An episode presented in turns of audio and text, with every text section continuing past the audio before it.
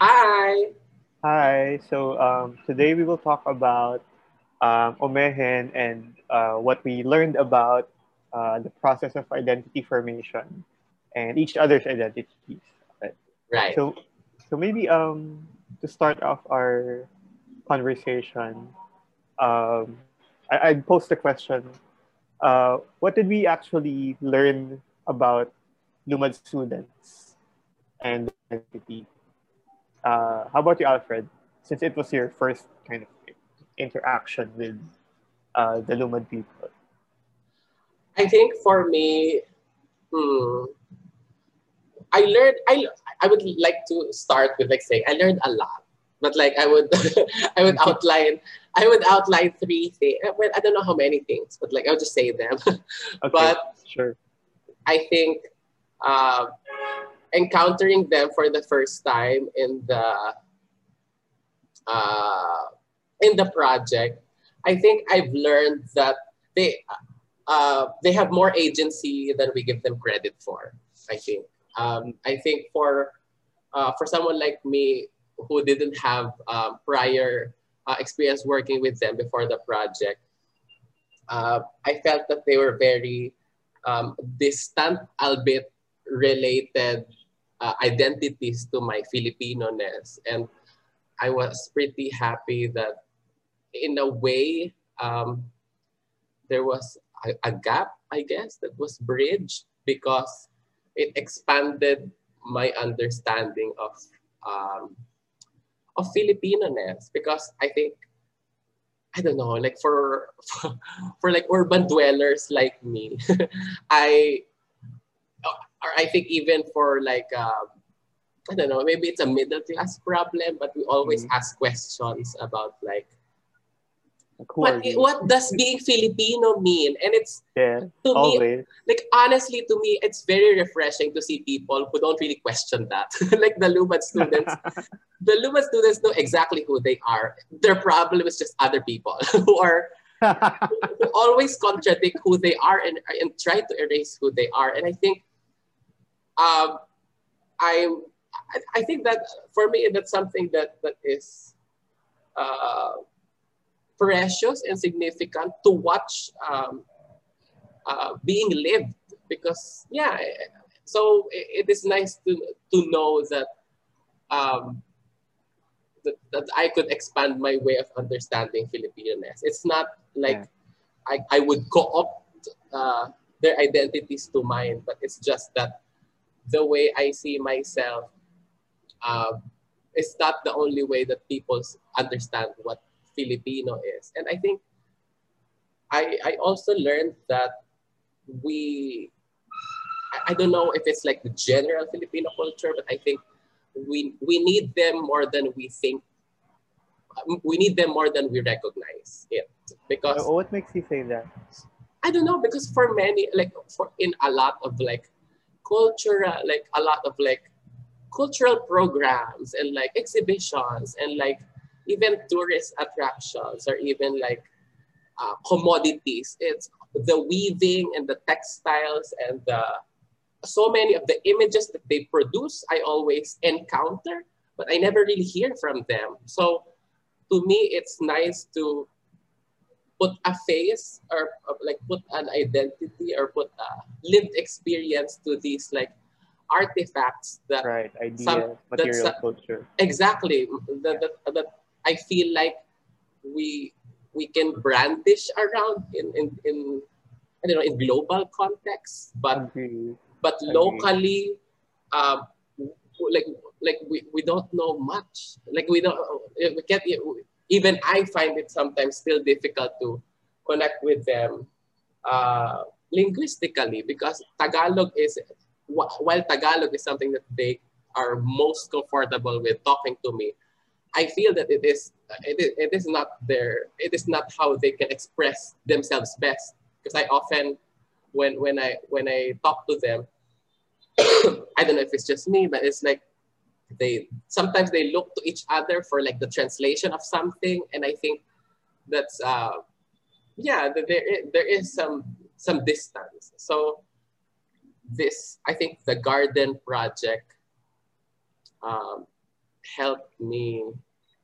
uh, not really get closer, but like know them more uh, in the terms that they wanted to be known and have been wanting um, to be known. Right. Um, uh, you mentioned agency, and I, I, I, I feel like I, I also share that realization. Uh, it's not my first time to work with uh, Lumad people because right. I also volunteer for Indigenous people's organizations. But I guess that was one of my big discoveries, um, partly through this project, but I guess from my larger experience with them. Right. That um, when when before um, from for my training in visual arts, my interest in indigenous culture has my entry point has been material culture because I love their their crafts, I love their the art that they make, the architecture, etc. But I think uh, gave me uh, a real an, uh, reason to really interact with them on a human level, and I, I learned that they have as much, if not more, agency than just like any other person that I know. Um, usually, when we think of indigenous people, we think of like um, mysticism and culture, and they're like culture bearers. And because of our uh, because of the imaginary of material culture that we attach to them, yes, and, yes, and the levels of exoticism that um, are mediated um, on the uh, on them, projected on them. Uh, we think that they should like we should be completely respectful and everything they say is sacred or wise but you know, when we hang out with them, they're just like you know kids. They're just kids having fun, being young, um, you know, exploring the world, just like my my city dweller students, except they have different experiences. So, so it's quite refreshing for me that they can just talk uh, like norm like kids do. They giggle, they sing songs, right? They sing popular songs. I mean, they're interested in the world, um, just like our you know our urban students. They they are um, interested in pop culture. They dance. You know, yeah. they they kind of mediate their identities. Uh, you know, like just because they, for example, if, if they listen to Bruno Mars or K-pop, that doesn't mean they are uh, ruining their heritage or being exactly. brought more distant from their culture it's it's just like code switching, I guess, in the same way that we can speak English and we can speak Tagalog and we can enjoy Filipino food and we can enjoy Western food. It's it's the same for them. And that for me was a very humbling um, and I guess also empowering idea that they're really like us um, with just a different set of conditions that from which they emerged. Uh, and that made made me a lot more comfortable around them. Um, initially, when we um, approached them uh, for Omehen, I was always worried that we might step on some toes or we might um, disrespect their culture or their curriculum and things like that. But they have been very game to collaborate. They've been very generous with their time. And they pretty much just go with the flow and make it up as we go and help each other uh, flesh out the curriculum on a, on on the ground. So it, it was pretty cool for me. Uh, there's we're not so different after all in that sense. Yeah, like I think in the in the in the human level or in the human aspect. Although of course they have like very intense problems. I think when we meet them, when we meet them in I don't know, in in in less stressful circumstances, uh, we are able to like connect with them because uh, they're uh, like the their problems don't really weigh down on on them as much. And I think it, it in a way it is also the the the value of the garden because it is still a protest, but it but we are connecting on like a basic need, which is food or sustenance or um, or care. So it's not just in growing the vegetables or like uh, cleaning the land or all that, but it is also in the way that we interact with each other that we maintain that sort of um, not just sensitivity, but also like actually listening or like um, Yeah. yeah. And I'm actually I'm also happy that you that you mentioned um, uh, culture or like material culture because I had this actually one of our early earlier tracks before this earlier episodes uh, or they, they, they talked about um, uh, how not really like happy happy but like they're glad that they were able to conduct their ritual in our um, in our campus for for our garden plot uh, project uh, Yeah. where they where they um, offered uh, a native chicken to the land and asked permission for like uh, is it like spirits or gods? I, I didn't take note of the exact um, entity, but it kind of uh, revealed like uh, um, somehow a more connected uh, relationship with nature, even if it's like in the middle of a city. So there is, uh, yeah. So the it's sometimes we kind of exoticize like all the mysticism, but uh, it is present. But in one of our conversations, they were also telling me that they also see changes in the way that they enact their culture because they are they have been refugees for quite a while. So many of the things like uh, playing uh, indigenous musical instruments or even this um, this ritualistic practices, they don't get to do it as much because and I if I may quote, they say that of course when if you are gonna choose between like traditions and like trying to survive, they will choose survival. And I think it reveals a lot about how identity is formed, that it changes and the things that we that we read about them are like the things that we imagine that that they could be may not always match with the reality that they're already facing. So I find I find these experiences, this this uh, this project, um, helpful in uh, touching base with that um, aspect of their identity. So, yeah, it, it's not it's not. Um, for, Yeah. Go for it. Uh, for me, I, I, I, uh, you mentioned their musical instruments, and that was something that I also noticed. Uh, some of the students are quite adept at playing the guitar, uh, Yeah. which is not a traditional instrument, but they love it. They love the guitar. Right. Um, but I also wondered um, uh, about their traditional instruments, and that and I've, I've been in conversation. I've, I've been trying to look for a way to purchase and donate um, s- several of their traditional instruments Right. um, so that they can reconnect. And they and b- based on what the teachers told me, they are actually kind of really looking for that and missing um, uh, the sound and the experience of playing their faglong or the hegalong, the, the indigenous guitar. right. And I guess also the garden, I think, um, is also in that same way where uh, it was really um, heartening for me to, to to watch them till the land because for for the longest time they've been refugees. I meaning they've been robbed of the dignity of just enjoying their own land, the land that they can call their own. Uh, the the ancestral lands that they have stewardship of, they have been, you know, they've evacuated it because of the dangerous situation Right.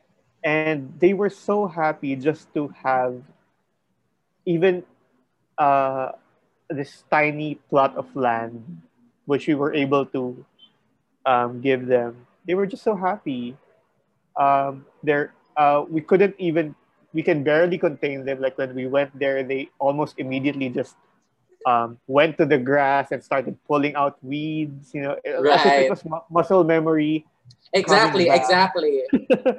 and, and, and for me, um, I guess we can talk about that more in another conversation. But what what uh, stood out to me was that it was the dignity that we were affording them, the dignity of um, having them, allowing them to perform their own culture and their own lifestyle somewhat.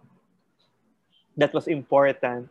And I guess it was heartening, but I also felt deeply the violence that you know um exactly. Yes yes. I was gonna say yeah. Ba- back in their homes they have hectares and hectares of forests and rich lands. And here in the city they're not used to concrete. And they of course their relation to their environment is a huge part of what forms their indigenous identity. So um, I, I, I, I, I was able to witness um, giving them back a little of that space to kind of be themselves.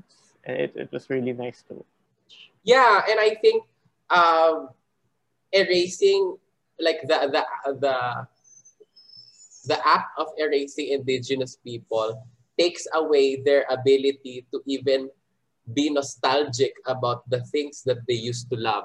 So I think that's the, I think that is one of the ultimate um, acts of violence that, that are committed against the, the Lumad and many other indigenous peoples um, um, around the world because they have to prioritize like their family, their actual existence before yeah. these like um, uh, uh, traditions or, or these um, cultural practices. So I, yeah, it is uh, it is it is sad to think that men. I guess in the pandemic, many of us are like sad or like missing many things that we used to have mm-hmm. before. But I think uh, it, it is as as generous as they are for like telling us or like uh, giving us their time. We can, I can't fully inhabit how they feel or how they are not able to feel like they miss the things that, that they're supposed to miss because they they just they can't even afford yeah. to miss it. And I yeah, and I and I think like I think for me like are you an or, are you also an urban dweller? Where did you grow up? Are you did you grow up? Uh, I, I grew up in a suburb, so I did same have, um, a kind of provincial midway between provincial and urban. Exactly. Yeah. So I, I I did experience like climbing on trees and digging up um, you know insects and stuff like that, but I, I'm also quite familiar with the urban setup where you know there there are no plants, there are no forests here. Um, yeah. Urban planning in Manila is terrible. um, and I guess that that was also kind of stark in the identity formation of the Ateneo students that we observed. Yeah. Um, that just even handling a plant or a weed was quite new to them. yeah, and I think for I think for me that one of their one of the jarring experiences they shared with me is that when they went to a museum in UP, and I think it, I don't know if the I know you you're from UP. I don't know if there's a, if there's like a music yes. music or ethno ethnography museum, and I think for us like suburban or urban or peri-urban dwellers, we will never understand how it feels to walk into a museum and see see our objects displayed right. uh, there. And I think it's right. for them for them they were they were having fun because they were able to see like the musical instruments that they used to play. But I think there was this one story where uh, one student said that some of the experts are teaching them how to play and they actually know how to play better. so it was, yeah, so I think those kinds of encounters are uh, uh, become possible because of spaces like like liminal spaces like these, like the podcast or like the like the the garden or like the museum. So uh, yeah, those stories kind of get get generated, but don't always um, stay.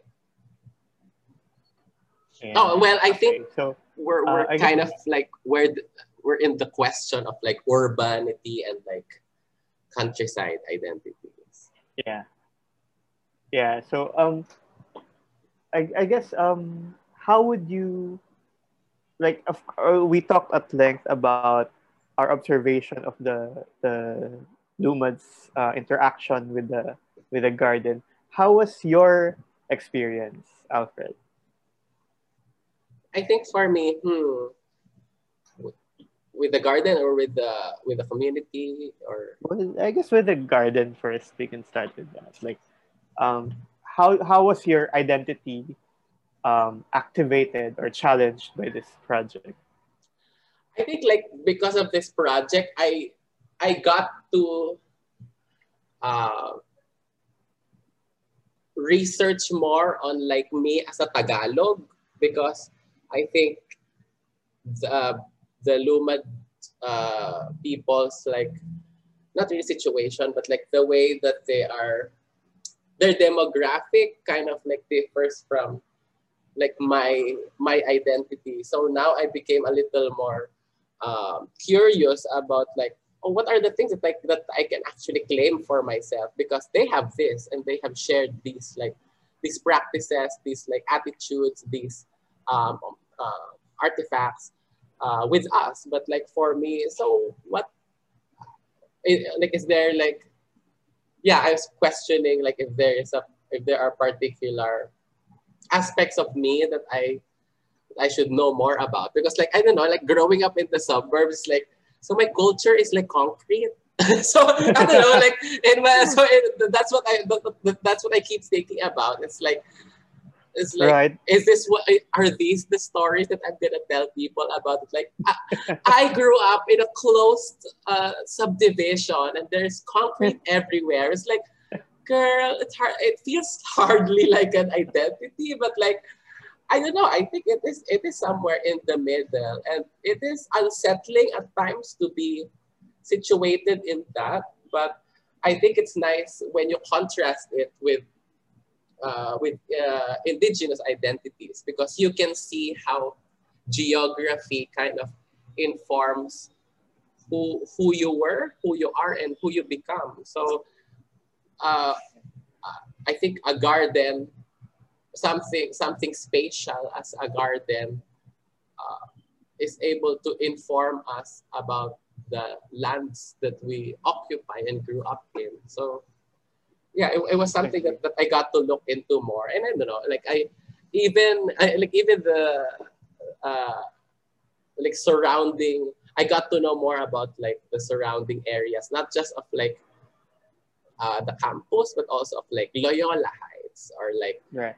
Quezon City itself, and where yeah. So um, a lot a lot of those like navigational information um, adds to how I understood this uh, this city in relation to um, well, yeah. How about you? Hmm. Uh, I, I guess what struck me was um, how hegemonic culture right. is in a way because um, as Tagalogs we always assume that our culture is the default culture or that Manila is the standard right. by which we measure the others other regional identities, uh, which is uh, and also um, we're also much more familiar with foreign um, cultures like the Japanese, Korean, Americans, uh, and things like that because of mediation and media access. Uh, so we end up with like a neither here nor there kind of identity where um, our food isn't necessarily rooted in where we came from because we don't grow and plant them in our communities. Right. Um, because our clothes, we don't manufacture our own clothes and we we buy them in in shops uh, and things like that. And and for me, that really struck me when when speaking with the with the Lumad kids because they knew where their food comes from. They cook their own food they were taught by their elders or their families. Um, and I guess I should emphasize here that um, when we say lumad, we're, we're, we're, we're not talking of a single group. They're also a diverse group. There are right. at least 30 a collective of like different indigenous groups. identities, correct. um, a different identities with different languages, different customs, and um, it was also interesting for me to observe how the the Lumad students as a group kind of respected each other's different identities. Um, some talk in a different language, but they would um, shift to a more uh, lingua franca, like Bisaya, in their area. Right. Uh, things like that. So, so I, I, it was interesting for me that there's such a huge world of culture out there that's beyond my culture, and how stupid was I to think that my culture is like really interesting, or I, I would think of myself as cultured and stuff like that. I'm, I'm, Uh, with Yeah, the go, go, garden go it. itself, I guess um, with the garden itself, uh, since I grew up in a suburban provincial setting, uh, and we had my mom uh, tended like a lot of plants, mostly ornamental, but still plants. Uh, it's always was- the moms. it's always the moms. but I was quite well. I guess right now, even my dad also tends to a small vegetable plot.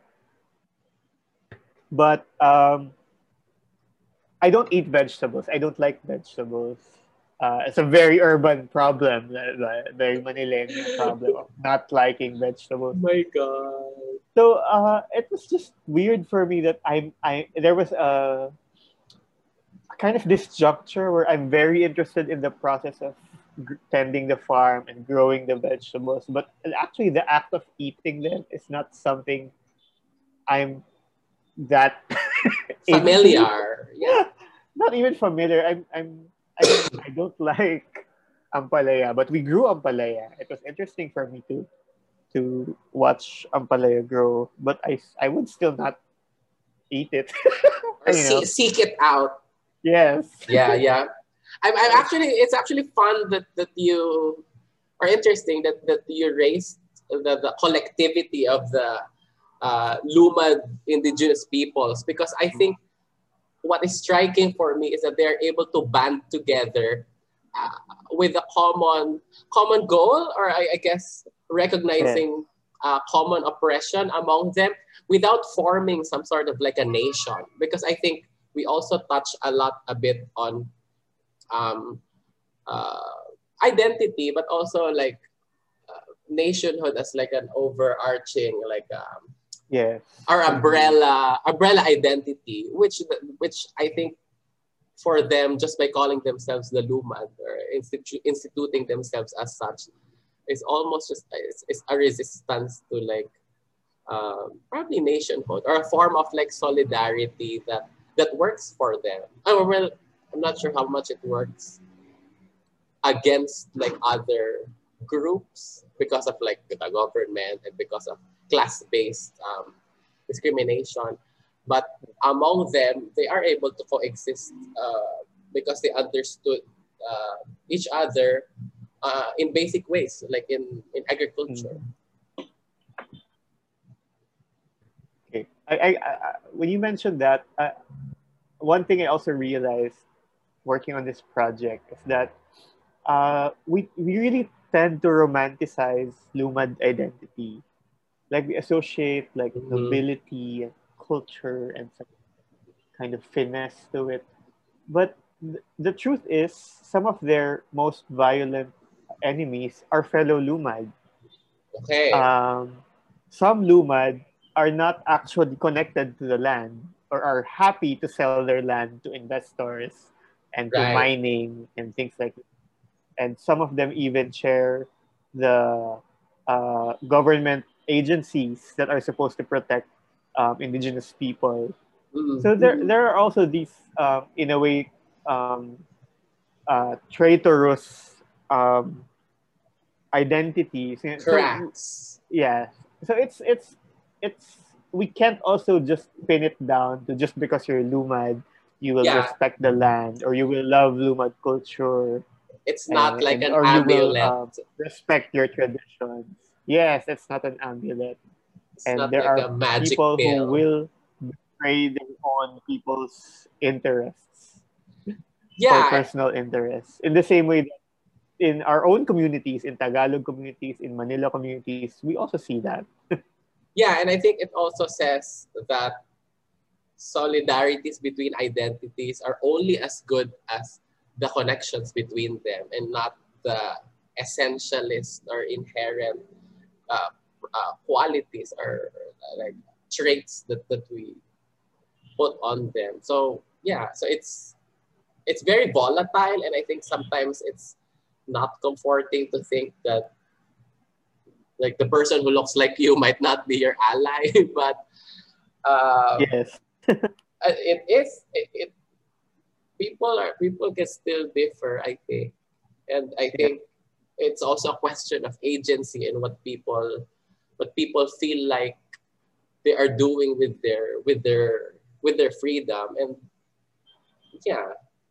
Right. So for me um i guess in relation to that my big realization is that it's really important to um to to be aware of the the issues and platforms with which you uh, build your solidarity on right um, right that, while of course um, indigenous uh, and cultural identity is very important.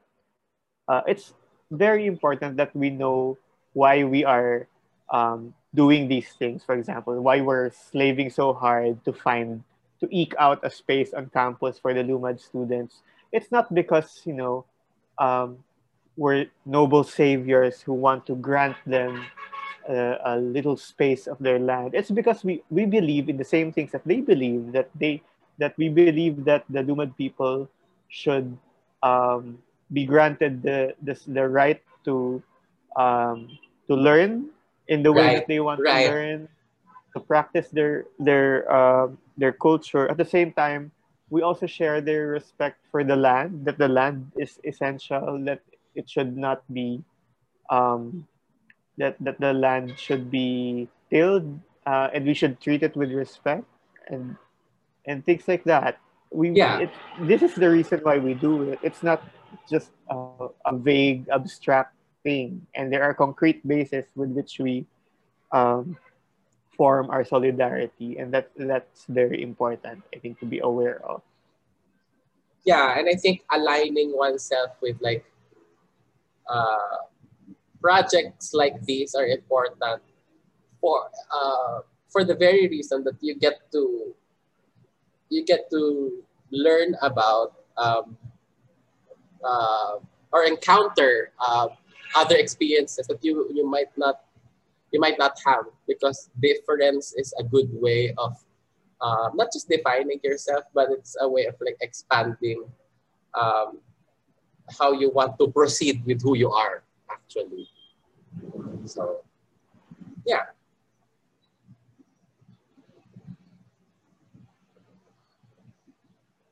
Ayan. Yes, agree. And I think the exposure and um, interaction with the concerns of different groups actually enriches your own identity.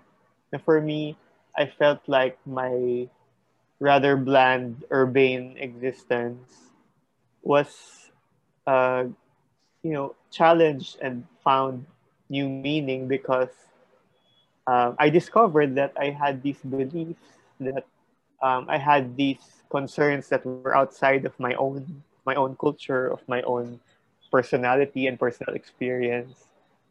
And I think that's really important that we able we be able to open that to our own students and um, to our collaborators. Yeah. Even to the Lumad students themselves, that they can also gain a better understanding of what it means to be a young person in the Philippines.